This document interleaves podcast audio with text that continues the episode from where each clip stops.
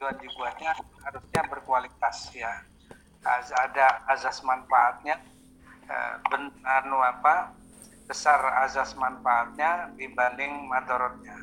Itu harusnya demikian. Karena kalau kita bicara masalah filsafat atau filosofis dalam pemikiran undang-undang itu berarti undang-undang itu dibuat dalam rangka bukan hanya sekedar mengatur tetapi juga dalam rangka bagaimana undang-undang itu dibuat mensejahterakan e, masyarakatnya ya atau warga negaranya. Itu. Dan kemudian juga harus juga mempunyai kekuatan secara yuridis. Nah ya baik secara formal maupun e, material atau substansi. Karena kita tahu dalam pembuatan peraturan perundang-undangan ini diguiden oleh Undang-Undang 12 tahun 2011 misalnya juga demikian bukan hanya kental di masalah politisnya tapi juga karena undang-undang dibuat untuk manusia maka justru harusnya landasan sosiologis ya. Karena berkaitan dengan hubungan antar manusia itu lebih kuat. Juga demikian masalah ekologis dan ekonomis. Nah, harusnya undang-undang dibuat itu eh, apa membawa unsur ekonomisnya di dalamnya. Karena apa?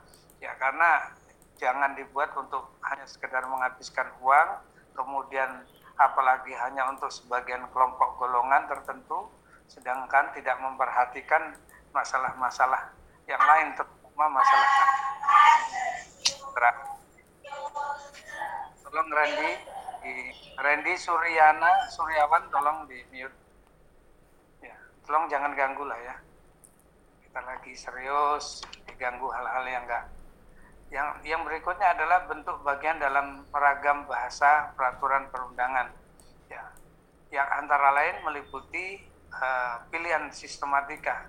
Jadi dalam penulisan undang-undang itu tentunya kita juga harus mengikuti aturan. Itu di sana ada sistematika mulai dari dengan rahmat Allah yang Maha Esa sampai ada tujuan kemudian sampai sistematis yang ada di dalamnya sebagaimana sudah diatur di dalam undang-undang tentang tata cara pembentukan peraturan perundangan. Supaya apa? Supaya ketika kita melihat itu membacanya enak teratur karena ada keteraturan.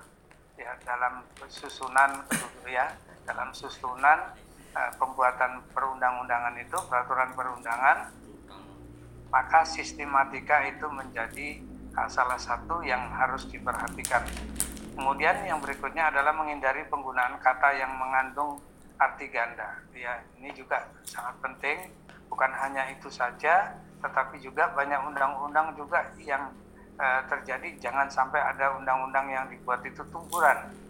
Baik itu tumburan secara vertikal maupun secara horizontal. Nah yang lebih bahaya lagi adalah ketika bertumburan atau berapa namanya beradu ya bertumburan dengan yang ada vertikal misalnya undang-undang dibuat bertentangan dengan undang-undang dasar dan seterusnya secara horizontal juga demikian karena kita kan satu pemerintahan ya, hanya beda departemen atau kementerian. Kemudian ya itu kan sering terjadi sudah.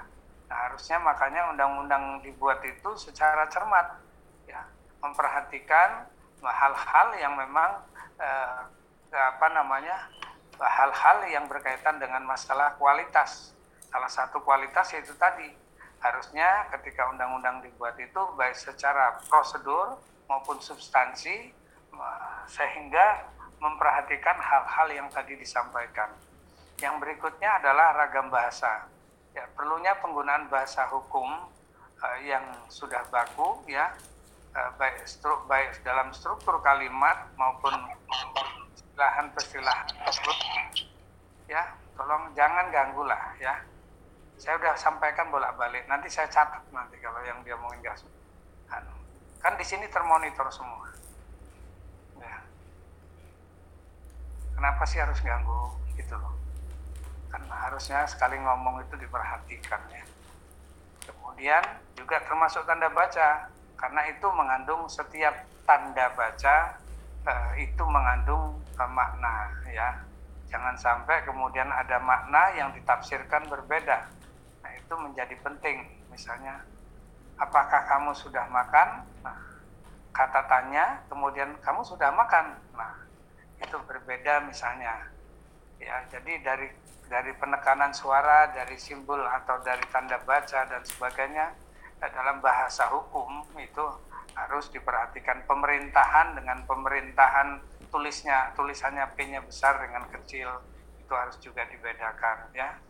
Yang berikutnya adalah e, bentuk bagian luar peraturan perundang-undangan. Dimulai dari bagian judul.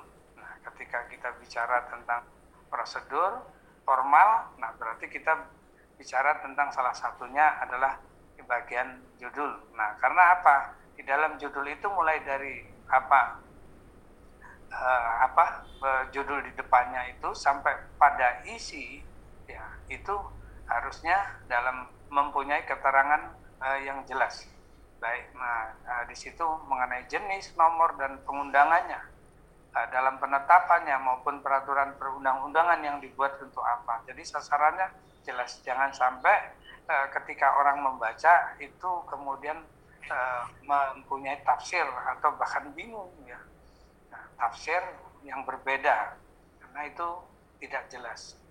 Kemudian yang berikutnya nama peraturan perundang-undangan dibuat secara singkat yang mencerminkan isinya. Misalnya berkaitan dengan masalah perpajakan atau undang-undang yang lain. Nah, itu dibuat secara jelas dan tegas saja sehingga siapa pun yang membaca itu kemudian tidak menafsirkan yang berbeda-beda. Sehingga dengan singkatnya judul tersebut atau kejelas sebentar ya ada tamu kelihatannya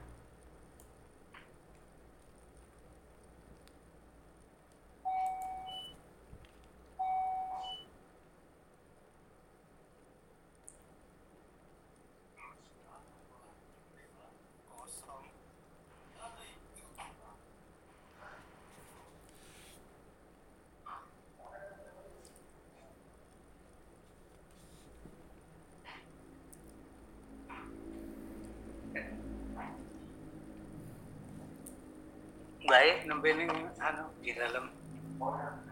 Eh terus ke Pak nih? Eh saya lanjutkan ya. Eh, yang berikutnya adalah termasuk judul tadi ya.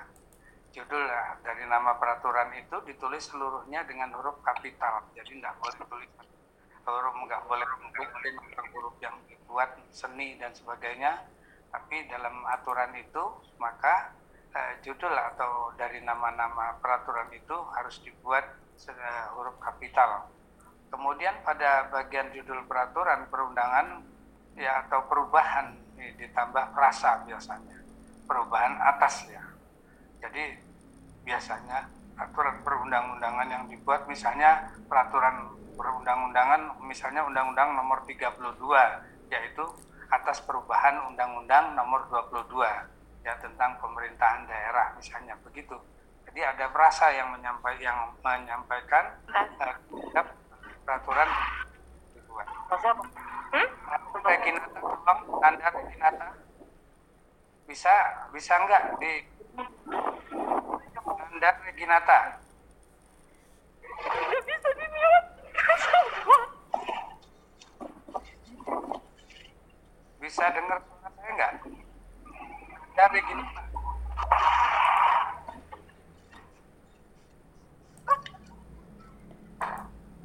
Saya coret namanya ya. Kalau nggak nggak anu saya coret namanya. Tolong nanti sampai ke teman-teman yang lain. Saya anggap nggak hadir dia. Kalau nggak kok kenapa harus ganggu ya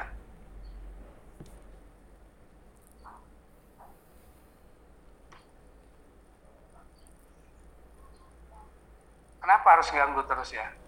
Kok, kok kayak anak kecil gitu diomongin nggak bisa-bisa ya? Udah dibilangin dari sini termonitor semua. Jangan saya diganggu gitu.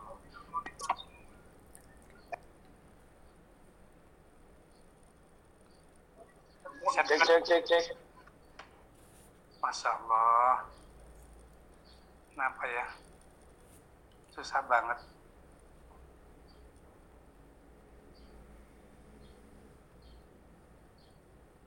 Udah semester 3 tapi kayak kelakuannya kayak nggak mencerminkan mahasiswa kalian. Yang berikutnya adalah bagian pembukaan. Nah, dalam di peraturan perundangan itu di bagian pembukaan itu tadi disampaikan ada yang pertama adalah ada kalimat atau ada frasa eh, yang yang intinya dalam frasa itu menyampaikan ya atau ditulis dengan rahmat Tuhan yang Maha Esa. Jadi dalam pembuatan per, peraturan perundang-undangan itu kita menyebut rahmat Tuhan dengan rahmat Tuhan yang Maha Esa. Artinya kita perlu adanya kasih sayang yang diberikan oleh Allah.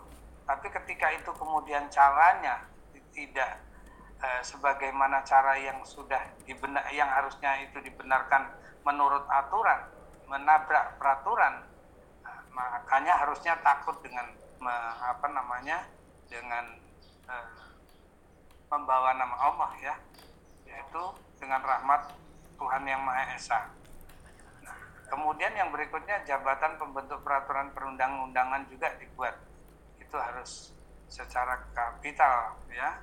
Nah, misalnya ketika kita bicara konsideran, menimbang dan seterusnya, ya me, me, apa, memperhatikan dan seterusnya, uh, memutuskan yang pertama dan seterusnya ya uh, sampai pada memutuskan dan menetapkan ya itu uh, dibuat uh, secara kapital ya.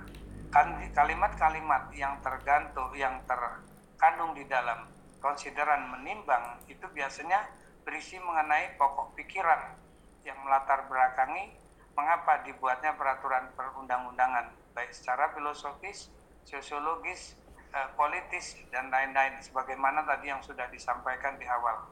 Ya. Kemudian diawali bahwa eh, eh, diawali bahwa misalnya misalnya begitu bahwa itu kemudian ada titik ada koma ya. Berarti dia kalimat kalimat uh, yang ingin disampaikan bahwa itu adalah menekankan ya menekankan terhadap apa yang ingin disampaikan dan kemudian diakhiri dengan titik koma. Ya, kemudian yang berikutnya adalah dasar hukum juga. Ini mungkin penting karena tadi secara apa namanya tadi sudah disampaikan bahwa secara yuridis ya, baik formal maupun non formal itu juga harus di e, menjadi dasar hukum dalam pembentukan peraturan perundang-undangan. Misalnya dasar hukumnya mengingat berisi dasar yuridis formalnya misalnya Undang-Undang Nomor 12 tahun 2011 yang berkaitan dengan tata cara atau berkaitan dengan perintah undang-undang dasar misalnya nomor biar berapa tentang pendidikan atau tentang agama dan lain-lain. Kemudian apa isi diktumnya? Yaitu memutuskan, menetapkan terhadap rasa tadi yang disampaikan atas dasar persetujuan bersama Majelis Permusyawaratan Rakyat dan DP dan Presiden. Nah, baru menetapkan ya menetapkan misalnya nama undang-undangnya apa uh, atau nama peraturannya apa yang dibuat itu uh, kemudian baru isi konsideran ke dalamnya pasal 1, pasal 2, pasal dan seterusnya. Ya. Kemudian bagian batang tubuh, nah ini diperhatikan yaitu berisi tentang substansi peraturan perundang-undangan yang dirumuskan dalam pasal-pasal ya jadi ada bab itu adalah batang ya dan tubuhnya itu adalah terdiri dari pasal dan ayat. Secara umum terdiri dari apa? Ketentuan umum, materi pokok ya, yang diatur dalam ketentuan pidana misalnya jika diperlukan. Jadi apabila eh, seorang melanggar itu maka ada ketentuan pidana. Ada jadi ada eh, reward, reward dan ada juga punishment ya, eh, punishment Kemudian juga di samping itu di dalam peraturan perundang-undangan harus memuat tentang ketentuan umum, ketentuan pokok dan ketentuan pidananya. Jadi misalnya rumusan yang menyatakan penjatuhan uh, pidana atas pelanggaran misalnya ya. Jadi misalnya berkaitan dengan undang-undang lalu lintas. Ya, jadi apabila seseorang melanggar maka bunyinya itu ya uh, menyatakan uh, menjatuhkan pidana ya. Atau dengan mengganti eh, apa namanya eh, besaran uang sebesar berapa rupiah. Biasanya begitu. Nah itu ada reward dan juga ada punishment ya. Yang berikutnya di dalam peraturan perundang-undangan sebagaimana diatur dalam Undang-Undang 12 tahun 2011 uh, naskah akademik itu menjadi penting ya menjadi penting. Walaupun itu di dalam peraturan eh, dalam undang-undang tersebut tidak dijadikan kewajiban. Nah itu yang menjadi permasalahan sebenarnya. Ya kenapa undang-undang dibuat itu banyak yang apa namanya yang melampaui eh, terhadap padahal ini menjadi penting terhadap naskah akademik. Padahal naskah akademik itu dibuat oleh orang akademik oleh orang oleh orang yang pakar di bidang itu. Tetapi karena di dalam undang-undang itu kemudian e, tidak ada kewajiban unsur kewajiban ya. Maka kemudian rata-rata undang-undang itu dibuat e, kemudian naskah akademiknya diabaikan ya. Ini banyak sekali. Jadi banyak undang-undang e, misalnya berkaitan dengan undang-undang tenaga kerja dulu ya yang sampai kemudian di judicial review setelah, setelah dilakukan judicial review ternyata walaupun dari pihak penggugatnya kalah atau pihak pemohonnya kalah tapi paling tidak kita paham oh ternyata ada naskah akademik yang tidak di apa namanya tidak di uh, tidak di apa tidak disertakan ya. Tidak disertakan. Ya karena memang bunyinya di dalam undang-undang itu perintahnya tidak menjadi kewajiban. Yang kemudian uh, di dalam naskah akademik ini berisi apa? Yang pertama tentang penjelasan perlunya sebuah peraturan akademik dan uh, walaupun kata kalimatnya harus dibuat, tapi yang kalau kita membaca di dalam Undang-Undang 12 tahun 2011 yang kemudian sudah di uh, pernah dimasuk ke dalam judicial review di Mahkamah Konstitusi karena di sana tidak ada frasa yang mengatakan bahwa itu merupakan kewajiban.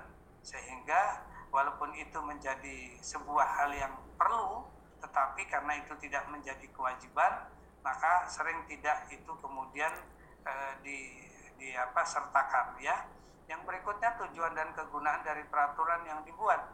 Ya itu jelas harusnya. Jadi kegunaannya untuk apa? Peraturan perundang-undangan misalnya sebagai pengejauhan tahan dari undang-undang dasar atas perintah undang-undang dasar no, pasal sekian atau bab sekian pasal sekian ayat sekian. Sehingga jelas tujuannya. Sehingga materi yang harus dibuat juga harus jelas. Tidak bermakna ganda atau tidak membingungkan atau mengandung multitafsir. Sehingga siapa pun yang membaca itu kemudian akhirnya jelas ya.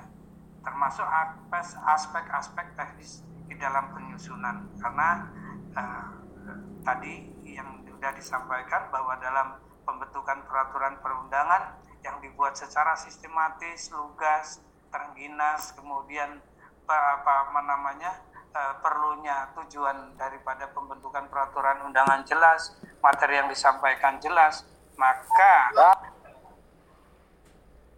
Astagfirullahaladzim. Ini Kemas Zidan, saya udah ngingetin balik-balik.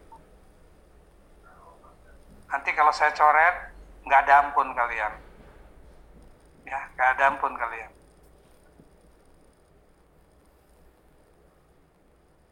udah dibilang terbaca semua dari sini. Bisa dilanjutkan? Bagus?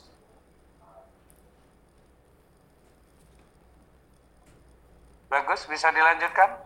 Bisa pak. Bisa pak. Oke. Iya gara-gara boleh pak. Boleh. Gara-gara ke satu orang jadi masalah nih. Ya, jadi dalam bentuk naskah akademik itu tidak ada bentuk buku dari suatu naskah akademik, namun pada umumnya adalah naskah akademik itu dicurun disusun secara sistematik dalam bab-bab. Ya, kemudian disarankan bahwa dalam membuat naskah akademik itu dalam bentuk sistematika sebagai berikut ini contohnya misalnya. Yang pertama adalah eh, bab satu isinya pendahuluan berisi tentang uraian terrinci. Ya, dasar pemikirannya jelas pentingnya peraturan atau masalah-masalah tertentu itu jelas sesuai dengan misalnya peraturan perundang-undangan ya. Misalnya dalam eh, peraturan pemerintah otonomi daerah itu pentingnya apa? Dalam rangka melaksanakan untuk otonomi daerah. Dalam rangka memperdaya gunakan potensi daerah dan seterusnya ya dan seterusnya di samping itu, isi daripada bab 2 itu tentang pertimbangan dasar pengaturan uh, dalam peraturan perundang-undangan. Isinya dalam banyak pertimbangan dasar yang dapat dikemukakan untuk suatu peraturan. Misalnya apa? Berkaitan dengan pertimbangan yuridis, itu penting. Yang berikutnya pertimbangan operasional. Karena apa? Banyak undang peraturan perundang-undangan yang tidak memperhatikan ya pertimbangan ini, misalnya pertimbangan operasional, maka undang-undang dibuat akhirnya itu tidak implementatif ya. Tidak implementatif karena apa? Undang-undang dibuat itu tidak anu nyasar ya. Tidak sesuai dengan peruntukannya. Padahal undang-undang dibuat itu harusnya e, menjamin ya menjamin bahwa dalam operasional pertimbang dalam operasionalnya undang-undang itu dibuat e, dapat di, da, dilakukan secara e, tepat sasaran dan tepat guna yang berikutnya adalah aspek teknis penyusunan peraturan.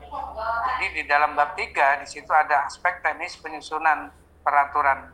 Misalnya yang berkaitan tentang nama dan judul. Ya, nama juga jelas harus ya, nama judul apa yang akan dipakai sebaiknya diberi beberapa alternatif. Misalnya itu eh, dalam ketika kita menyusul draft menyusun draft itu misalnya berkaitan dengan masalah apa eh, apa retribusi ya retribusi air atau retribusi pajak dan lain-lain.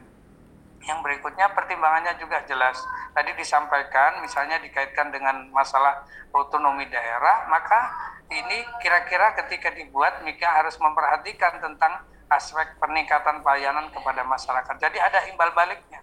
Bukan undang-undang dibuat itu hanya sekedar mengatur, tetapi juga ada aspek imbal baliknya jadi ketika itu dibuat juga kemudian ada juga imbal baliknya atau feedbacknya terhadap masyarakat ya.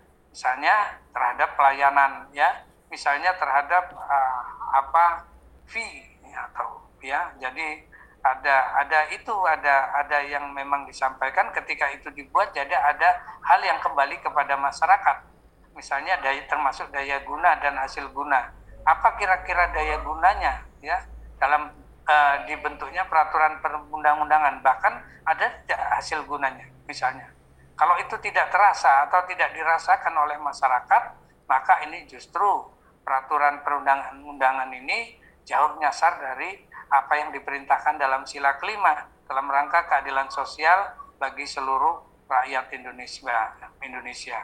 Kemudian termasuk di dalamnya adalah aspek demokratis dan uh, tentang dasar hukum, ya. Oke, sebelum dilanjutkan, ada pertanyaan disilahkan. Izin bertanya, Pak. Oh iya, silakan Rian. Pak, izin bertanya. Ya, Rian atau Rido dulu? Ya, Rido dulu. Ya, Rido habis Rido Rian. Silakan. Baik, Pak. Oh, iya, baik, Pak. Izin bertanya ya, Pak ya. Iya. Uh, ini Pak, rumusan bid dana harus tegas, bersifat kumulatif, dan alternatif itu seperti apa ya Pak? Ya, ya. Jadi tegas artinya bahwa ketika undang-undang dibuat itu kan perintahnya jelas. Setiap undang-undang itu diperintahkan misalnya begini, berkaitan dengan masalah retribusi. Di sana ada ketegasan. Baik itu dalam reward maupun sanksi. Ya, dalam perintahnya ada harus ada ketegasan. Tapi kembali lagi, itu bersifat kumulatif artinya dia tidak bersifat berpihak kepada siapa ya bersifat kumulatif itu artinya dia tidak bersifat kepada kepentingannya bersifat kepada umum ya kemudian kalau misalnya ada kalimat misalnya relatif juga itu tergantung misalnya ada hal-hal yang dimungkinkan seseorang tidak memberi dapat diberikan sanksi oleh munculnya peraturan perundang-undangan itu. Misalnya dikaitkan masalahnya undang yang ada kaum disabilitas. Ada hal-hal tertentu yang itu tidak berlaku bagi mereka misalnya. Misalnya ketika menyeberang di, uh, di jalan ya. Orang itu harus dikasih fasilitas atau ketika naik akan dinaik tangga ya sekarang harus diberi fasilitas artinya apa di dalam pembuatan peraturan perundang-undangan ini yang pertama harus bersifat umum yang kedua tegas yang berikutnya harus memperhatikan terhadap hal-hal yang berkaitan dengan saudara-saudara kita memang yang butuh ada fasilitas itu. Jadi relatif itu itu ya artinya. Jadi ada hal-hal tertentu yang sifatnya kumulatif memang itu berlaku untuk umum dan memperhatikan semua memperhatikan semua apa yang tadi kan dikatakan ada demokratis. Ya, memperhatikan sebenarnya apa yang menjadi eh, apa aspirasi dari masyarakat itu ya kira-kira Ridho? Baik Pak, terima kasih. Nah, silakan Rian. Eh, baik Pak, terima kasih Pak. Ya. Tadi eh, diksi atau bunyi Ridho bahasa dalam depan ketemu saya ya yang bertanya nanti minggu depan ketemu saya pada perkuliahan luring. Ya silakan. Eh, diksi atau bunyi peraturan perundang-undang teksnya itu kan menjadi suatu hal yang penting. Dan dari teks itulah ditafsirkan oleh semua orang. Ya. Dan dalam penafsiran itu bisa saja Oke. orang atau mungkin katakanlah advokat itu mengalami salah dalam penafsiran. Ya. itu yang berhak me- membenarkan itu menentukan salah atau tidaknya itu hak mutlak hakim atau siapa pak dan Ya. dalam kode penafsiran bunyi Ya. bahasa perundang-undangan itu apakah ada caranya sehingganya ke depan dalam penafsirannya tidak terdapat suatu kesalahan gitu Ya, oke. Oke, makanya dalam persidangan biasanya Rian ya harus me- me- mengundang ahli. Misalnya kemarin berkaitan dengan masalah apa itu ya, eh, mas bukan Bambang Tri tapi apa itu, yang anggota DPR itu yang kemudian dituntut. Kemudian ketika hakim kemudian eh, apa namanya sebelum memutuskan hakim kemudian eh, mengundang ahli. Nah kebetulan yang diundang Rocky Gerung. Nah, apa untuk apa? Dalam rangka apa yang sudah disampaikan oleh ahli, diharapkan apa yang menjadi putusan hakim itu tidak salah. Karena di dalam undang-undang itu sering terjadi multitafsir. Ya, misalnya berkaitan dengan yang saya sampaikan tadi, ada kalimat yang kemudian multitafsir, multigan anu apa namanya? tulisannya itu kemudian apa? terjadi ganda ya dalam penafsiran bisa ketika dibaca orang kemudian ada juga hal-hal gara-gara titik koma ya gara-gara titik koma itu menjadikan multitafsir juga nah atas dasar itu biasanya mengundang ahli ya mengundang ahli ahli tergantung dari kebutuhannya ahli apa. Misalnya berkaitan dengan masalah teknik ya ahli yang eh, berkaitan dengan teknik. Atau bahasa ya misalnya dikaitkan dengan tafsir ya karena ada siklan ada masalah eh, apa namanya eh, yang berkaitan dengan masalah filsafat misalnya. Yaitu di- diundang ahli filsafat. Sehingga apa yang menjadi putusan hakim itu tidak salah nantinya. Itu ya Rian ya. Itu sering itu sering. Dan harus itu ya ada memang ada apa namanya ada ada eh, punya hak bagi baik terdakwa maupun yang lain pe- pemohon maupun termohon bahwa itu diberi ruang ya hak untuk eh, eh, melakukan apa namanya melakukan apa melakukan eh, melakukan usulan haknya terhadap keberatan misalnya keberatan keberatan keberatan yang didakwakan oleh eh, penuntut misalnya. Begitu ya. Atau misalnya sebelum hakim juga. Kan hakim juga manusia biasa. Ya. Hakim juga manusia biasa. Sehingga ada kedalaman-kedalaman bahasa yang tidak bisa ditafsirkan dengan eh, biasa maka dia mengundang eh, ahli untuk menafsirkan apa yang ingin disam apa yang ingin diputuskan. Itu ya Rian? Baik. Terima kasih pak. Ya, yang lain Eh, baik kalau tidak ada eh, kalau tidak ada tolong nanti Rian sama tadi siapa tadi? Satunya? Ridho ya? Nah, nanti minggu depan ketemu saya. Minggu depan menghadap saya eh,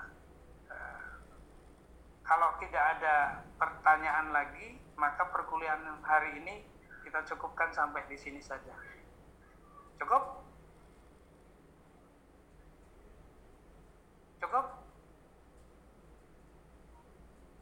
Rian, cukup? Yang lain? Iya Pak. Baik, terima kasih. Cukup, cukup Pak.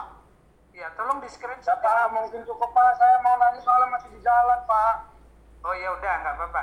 Tolong besok minggu depan, eh, tolong di screenshot dulu ya. Siapa yang mau mas screenshot? Yang bisa Pak, bantu tapi saya? banyak yang nggak bisa masuk Siapa, Pak, belum di? ACC. Ya, bagaimana mau masuk? Waktunya kurang 10 menit baru masuk. Kan termonitor dari sini. Enggak lah, kalau dari tadi enggak lah. Ya, Ya, dari tadi udah dibuka terus, tapi kurang 10 menit buat apa? Kan tahu jam kuliahnya jam 10. Eh, Oke, Di- udah di screenshot belum? Tolong disampaikan. Anu, di, tolong dibantu. Ya Pak, ya Pak. Siapa yang mau bantu? Zidan? Saya Pak, Jidan Pak, Jidan Pak. Oke, Zidan tolong dibantu screenshot. Kalau udah screenshotnya dikirimin ke grup ya. Jangan kayak minggu yang lalu nggak dikirimin, buat apa? Di screenshot. Habis di screenshot, dikirimkan ke saya lagi ke grup ya. Oke ya. Oke, Pak. baik terima kasih atas Pak, perhatiannya. udah Pak, udah Pak. Ya Pak, Pak. Baik, terima kasih. Assalamualaikum warahmatullahi wabarakatuh. Waalaikumsalam warahmatullahi Waalaikumsalam wabarakatuh. warahmatullahi wabarakatuh.